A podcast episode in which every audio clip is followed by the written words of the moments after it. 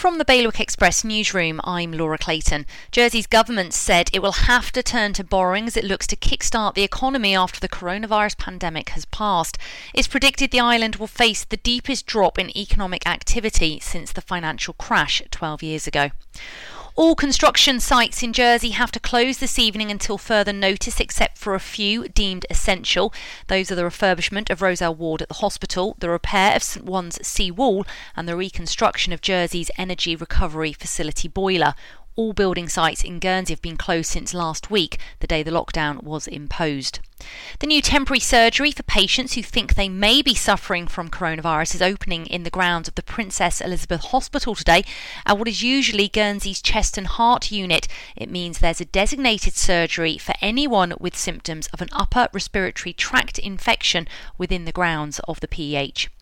And a former Aurigny check-in agent who took the airline to court after injuring her back lifting overweight luggage has seen her claim for constructive dismissal thrown out.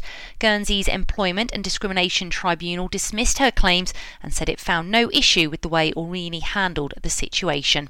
To read the full stories, head to bailiwickexpress.com. The weather is looking sunny as we head into the weekend with highs of 13 degrees. Bailiwick Radio News, sponsored by IQ.